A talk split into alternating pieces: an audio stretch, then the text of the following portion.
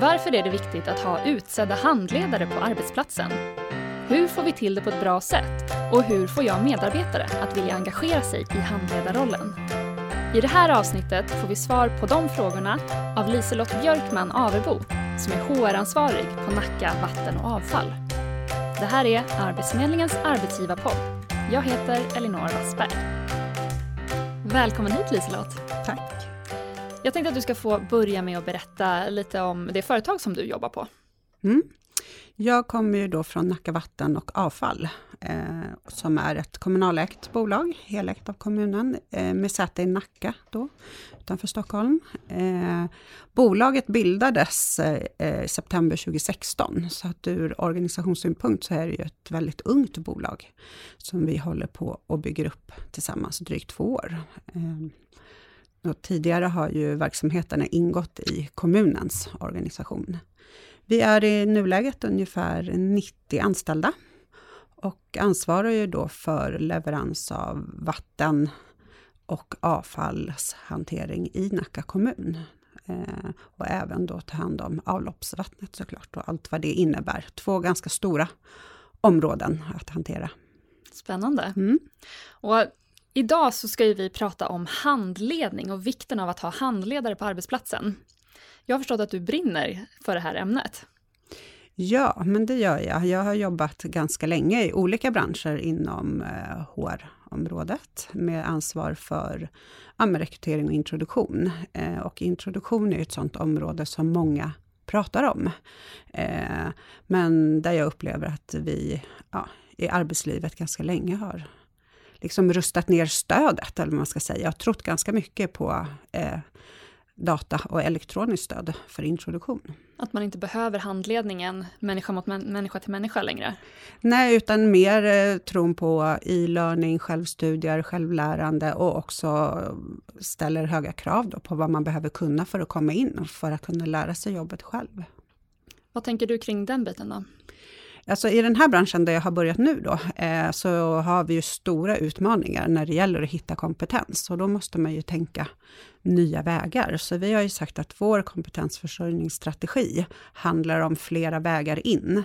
Och då måste vi också ha flera sätt att lära ut. Eh, för de som kommer börja hos oss kommer inte ha samma bakgrund och samma erfarenheter, utan vi måste rusta oss själva med att kunna eh, lära ut vår verksamhet till de som eh, börjar hos oss. Mm. Och där har jag förstått att ni jobbar en del med handledning just. Ja, vi har ju vår arbetsgivarorganisation då, Sobona, som eh, ger mycket stöd till medlemsföretagen. Eh, de har en handledarutbildning och där kände vi att det är precis vad vi behöver.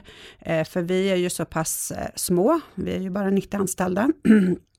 Och om vi skulle bygga hela den själv så skulle vi ju sitta och skissa på mallar i ganska lång tid. Så vi bestämde oss för att det där är någonting för oss. Och det som vi behöver säkerställa i organisationen är ju att några har ansvar att vara handledare. Och då få gå den utbildningen och omsätta all den kunskapen och materialet in i vår organisation. Mm. Du pratar om som sagt att, att se till att det finns några som, eh, som är handledare då. Mm. Om eh, man står som arbetsgivare och inser att det inte är någon som räcker upp handen och säger jag vill vara handledare, hur kan man tackla den frågan? Ja, det var ju någonting som vi grunnade på. Vi lyssnade också väldigt mycket på tidigare erfarenheter från andra organisationer och man pratade väldigt mycket om tidsbrist. Eh, man fick inte tillräckligt mycket utrymme för att eh, vara i den rollen eller planera för att vara handledare. Så vi bestämde oss tidigt för att säga att handledare, det är en etablerad roll i vår organisation. Det är liksom en karriärväg. Om du vill gå vidare och ta ett större ansvar ut, ut, utöver din liksom, yrkesprofession, så kan handledning vara ett sätt att eh, kompetensutvecklas. Det är ju en form av ledarskap eh, som du tar. Så att vi bestämde att det är en etablerad roll. Eh, organisationen och cheferna ska se till att de personer som tar sig an uppdraget får förutsättningar, det vill säga tid är det oftast, att eh, utöva den rollen. Eh, det betalar sig ju tillbaka till organisationen eftersom de som de handleder snabbare kommer komma in i jobbet. vi bestämde oss också för, för att man inte skulle känna sig ensam, för det var en annan sån här lärdom som många hade gjort, att vi startar upp ett handledarnätverk samtidigt som vi startar igång utbildningen, så att de också har en grupp att dela erfarenheter i. Så man inte känner sig ensam i sin handledarroll. Okej, okay, smart. Mm. Vad, ni är ungefär 90 anställda, hur många handledare innebär det på ett ungefär i det här nätverket? Vi har tänkt oss tio eh, till att börja med. Sen får ju eh, avdelningarna själva bestämma hur många de vill ha. Men 10 tänkte vi, det är liksom 10 procent eh, av bolaget nästan, eh, lite mer. Eh, vi har i dagsläget sju utbildade handledare. Mm. Eh, och Eh, vi tror ändå att eh, 10 är någon form av minimum, därför att det kommer ju ändå hända att folk eh, ja, men hoppar av kanske, eller slutar och vi behöver fylla på, så att vi inte står med ett underskott hela tiden. Så att vi har sagt att eh, vi ska ha en grupp om 10 eller fler, eh, som vi hela tiden eh, ser till att de finns på plats. Du pratade om att de kunde stötta varann också. På vilket sätt kan man använda sig av det här nätverket som handledare? Mm.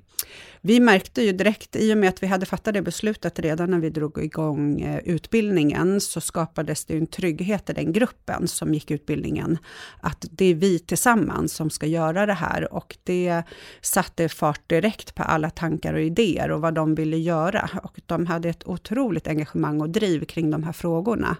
Så eh, det mynnade ut i att de tillsammans just nu arbetar med att ta fram vårt gemensamma introduktionsprogram för bolaget. Eh, jag som HR är med och stöttar i nätverket och ser till att processen rullar på, men det är de som gör jobbet och det känns helt fantastiskt och de verkligen brinner för det här. Att få ge nya medarbetare en bättre introduktion än vad de har fått själva. Och de kanske också har lärdomar från vad de skulle ha önskat få för typ av introduktion.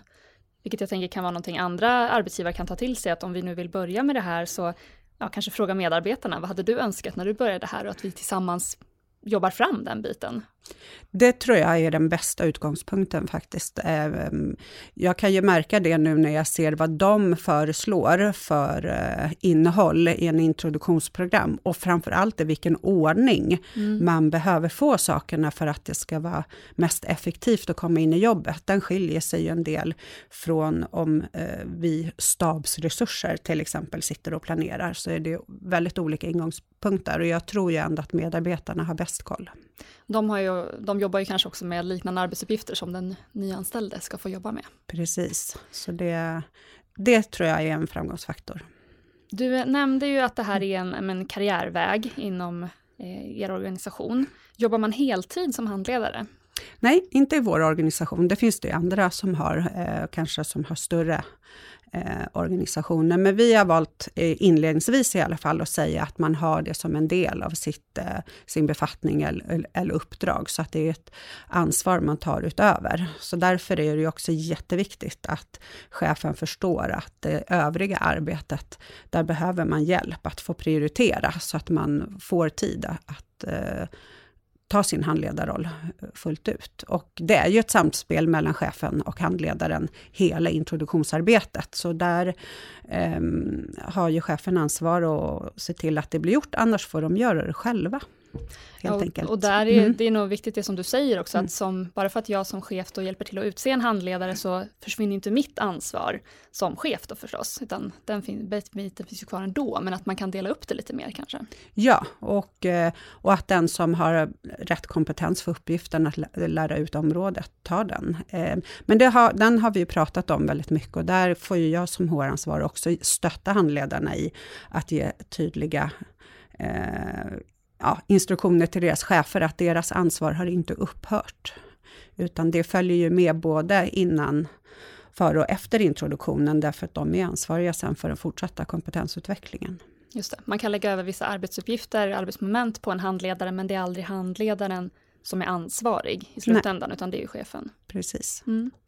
Jag tror ändå, mm. det som du säger, att, det, att den här handledaren har sina andra uppgifter kvar också till viss del. Att det kan vara ett vinnande koncept så att man inte heller blir så frånkopplad och bara fokuserar på handledarrollen utan man faktiskt har sin egna erfarenhet och märker också vilka förändringar som sker i organisationen. Och det kanske är lättare att få de som inte är 100% intresserade att jag, jag vill gå på handled, in i en handledarroll heltid. Utan jag kanske vill testa på och, och, börja jobba deltid med det då kanske. Ja, men det tror jag också att man, man behöver inte ta något drastiskt beslut för att hoppa på handledarskapet, utan eh, man kan eh, hoppa på det som en del av en karriärutveckling, men man kan också kliva av det om man inser att det var ingenting för mig. Eh, och sen tänker jag att de här blir också jätteviktiga ambassadörer i sina organisationer. Skulle de hamna som det här på 100 procent, då tror jag att man mer skulle hamna som i en supportfunktion till slut. Du har redan gett några tips mm. till de arbetsgivare som kanske blir sugna på att jobba mer med handledning och att ha just etablerade handledare. Men är det någonting mer som du skulle vilja tipsa om till de som vill sätta igång nu? Mm.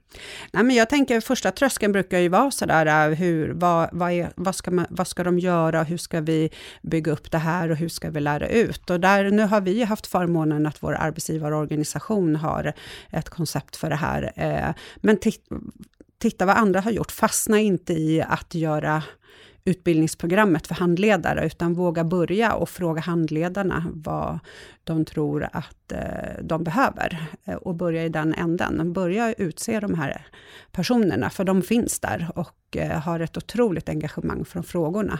Och också stolta över att få vara med och bidra. Så det är väl att våga börja och våga prata med dem som brinner för uppdraget och samla in idéerna där än att fastna i att försöka bygga det bästa programmet. Mm. Eh, och det finns säkert aktörer på marknaden som gör sånt här professionellt, så man kan köpa den delen, så sparar man ju massor med tid, för det viktiga är ju att sätta igång med handlederiet i praktiken. Man kan säkert ut på nätet och söka efter både bra tips och sådana här aktörer som du nämnde. Ja, mm. det tror jag. Man kan säkert kontakta Sobona då, som är vår arbetsgivarorganisation och höra och bara inspireras och kan få ta del av deras material. Tusen tack för att du kom hit idag Liselott och delade med dig. Tack för att jag fick komma. Du har lyssnat på Arbetsförmedlingens arbetsgivarpodd med Liselott Björkman Averbo och mig Elinor Wassberg. Inspelningsansvarig var Andreas Damgård. Om två veckor kommer vi fokusera på intervjufrågor. Och vi som jobbar med podden vill gärna höra vad du tycker om den. Mejla till podcast@arbetsförmedlingen.se och berätta vad du gillar eller vad du vill höra mer om.